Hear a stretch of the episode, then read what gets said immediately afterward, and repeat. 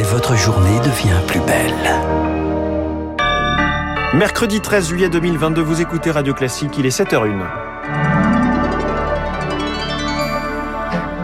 La matinale de Radio Classique avec François Geffrier. Sur le front, en pleine canicule, le gouvernement décrète la mobilisation générale, déplacement de ministres sur le terrain pour éviter l'erreur de 2003. Un nuage de fumée visible depuis Bordeaux, 1400 hectares brûlés, deux incendies parcourent la Gironde, dont l'un près de la dune du Pilat. Et puis la Russie en passe d'annexer l'Est de l'Ukraine, ce serait une victoire stratégique et symbolique pour Vladimir Poutine. Après ce journal, 7h10, François Vidal va se faire des amis puisqu'il veut surtout qu'on n'augmente pas le taux du livret A, ce sera son édito économique. 7h15, 1 dollar pour 1 euro, c'est historique, c'est une mauvaise nouvelle et la tendance n'est pas terminée. Je reçois l'une des meilleures spécialistes de la politique monétaire, c'est Véronique Riche-Flores. Et puis, quand Emmanuel Macron veut reprendre la main politiquement, c'est à grand renfort de citations. Très sincèrement, comme disait un de mes prédécesseurs, ça m'en touche une sans bouger l'autre. Le retour du Macron d'avant, ce sera à 7h25, l'info politique de David Doucan. Radio classique. Le 7 heures de Radio Classique avec Charles Bonner à la une ce matin. Tout le monde sur le front face à la canicule. Hôpitaux, préfectures, collectivités, tous les services de l'État sont mobilisés. C'est le plan hors sec déclenché par le gouvernement. Un gouvernement en action, c'est le message, car en pleine période de chaleur, pas le droit à l'erreur, Lauriane, tout le monde. Un mot d'ordre au gouvernement, occupation maximale du terrain. De bon matin, le ministre du Travail, Olivier Dussopt, est sur un chantier. Il faut sensibiliser les entreprises. Au transport, Clément Beaune passe la matinée en gare. En plein départ en vacances, les fortes chaleurs dilatent les chemins de fer. Des retards sont à prévoir sur les trains. Il faut faire de la pédagogie auprès des voyageurs.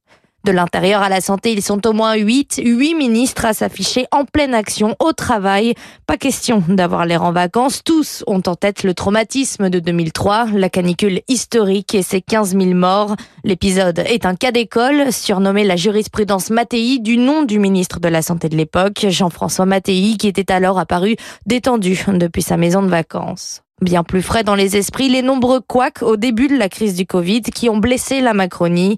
Avec une canicule, tout peut aller très vite et marquer au fer rouge le reste du quinquennat. Une chaleur et sécheresse, les représentants agricoles sont réunis ce vendredi au ministère pour passer en revue les conséquences de la canicule sur les exploitations. Le monde du tourisme subit également cette période de chaleur.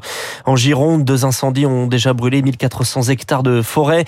Pierre Collat, ils ne sont toujours pas maîtrisés ce matin. Premier feu vers la commune de Landry pardon, de Landiras, 800 hectares déjà partis en fumée, plus de 500 habitants évacués, notamment euh, dans des hameaux proches de Guillos, village vers lequel les flammes se dirigent depuis hier soir. Sur place, 350 pompiers ont passé la nuit à tenter de maîtriser des flammes impressionnantes dans les forêts de pins.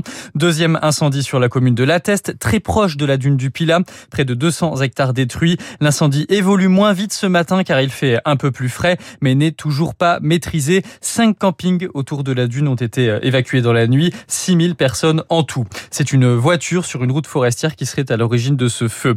Les pompiers d'autres départements arrivent en renfort sur les deux sites. Les avions bombardiers d'eau vont reprendre leur rotation dans les heures qui viennent. Et à la veille des festivités du 14 juillet, de nombreuses villes ont annulé leurs feux d'artifice, principalement dans la région PACA ou encore dans le Gard. En Ile-de-France, vitesse réduite aujourd'hui sur les autoroutes et les voies rapides face au risque de pollution. Alors avec ces températures, on cherche forcément la fraîcheur, notamment dans les piscines. Mais à Paris, ça n'est pas si simple. Les maîtres nageurs sont en grève et ça pourrait durer une bonne partie de l'été en cause la réforme de la fonction publique et la suppression de 8 de leurs 35 jours de congé.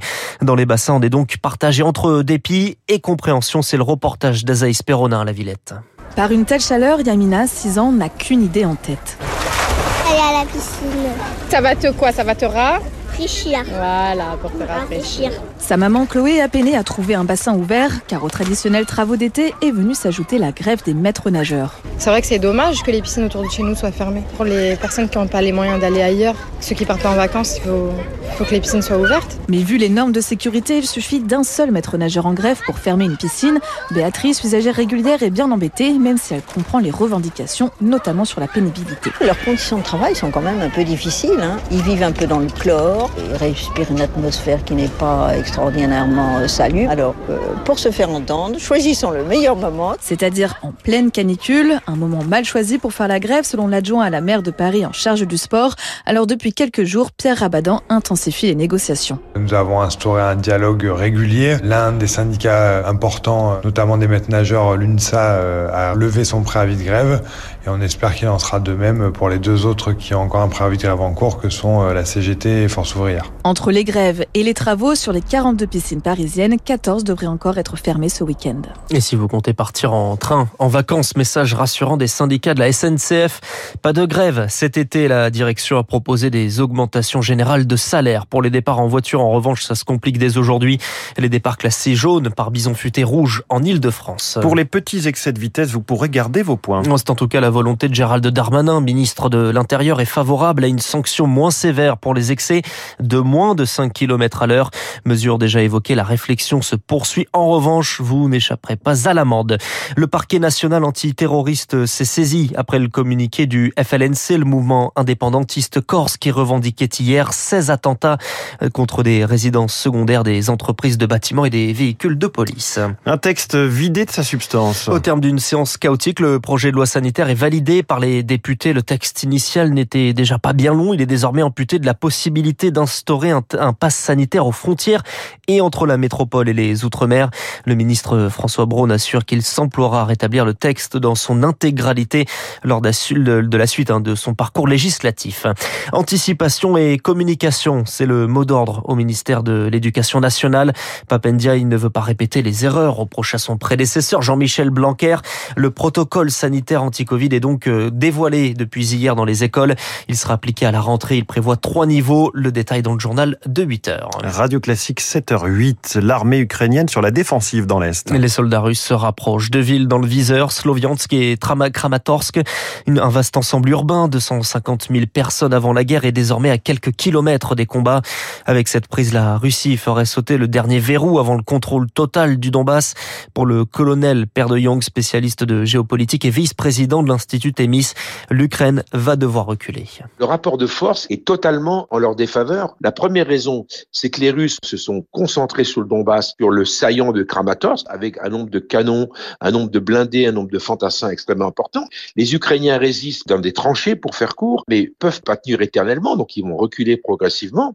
Et puis le deuxième point, c'est que les Russes continuent de bombarder régulièrement les villes sur l'ensemble du territoire ukrainien, Kiev, Kharkiv, Mykolaïv ou bien Odessa. Et donc ça, ça interdit aujourd'hui aux Ukrainiens de renforcer le front du Donbass avec des forces prélevées éventuellement au nord ou au sud du pays. Un propos recueilli par Anne Mignard. Ils sont huit à vouloir s'installer au 10 Downing Street. Huit candidats déclarés officiellement pour succéder à Boris Johnson, Premier ministre britannique démissionnaire. Parmi les favoris, les anciens ministres des, des Finances, Rishi Sunak, et des Affaires étrangères, Liz Truss. Et puis le favori du Tour de France, toujours en jaune. Tadej Pogacar, toujours leader pour cette onzième étape entre Albertville et le col du Granon, 152 km, trois cols et bien sûr de fortes températures, 35 degrés Albertville. Merci Charles Bonner, allez boire un verre d'eau, prochain journal à 7h30 avec Augustin Lefebvre. Dans un instant sur Radio Classique, est-ce qu'on pourrait arrêter d'augmenter le taux du livret A, s'il vous plaît? Ce sera l'édito de François Vidal. Puis cette question, jusqu'où va plonger l'euro? Notre invité, l'économiste Véronique Riche-Flores, nous dira si on peut être optimiste